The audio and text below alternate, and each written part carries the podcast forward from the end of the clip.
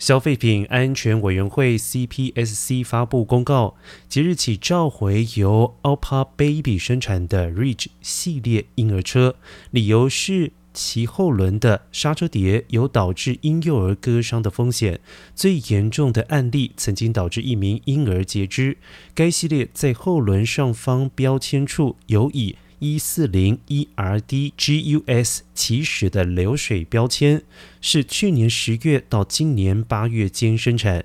根据统计，已经销售大约一万四千辆。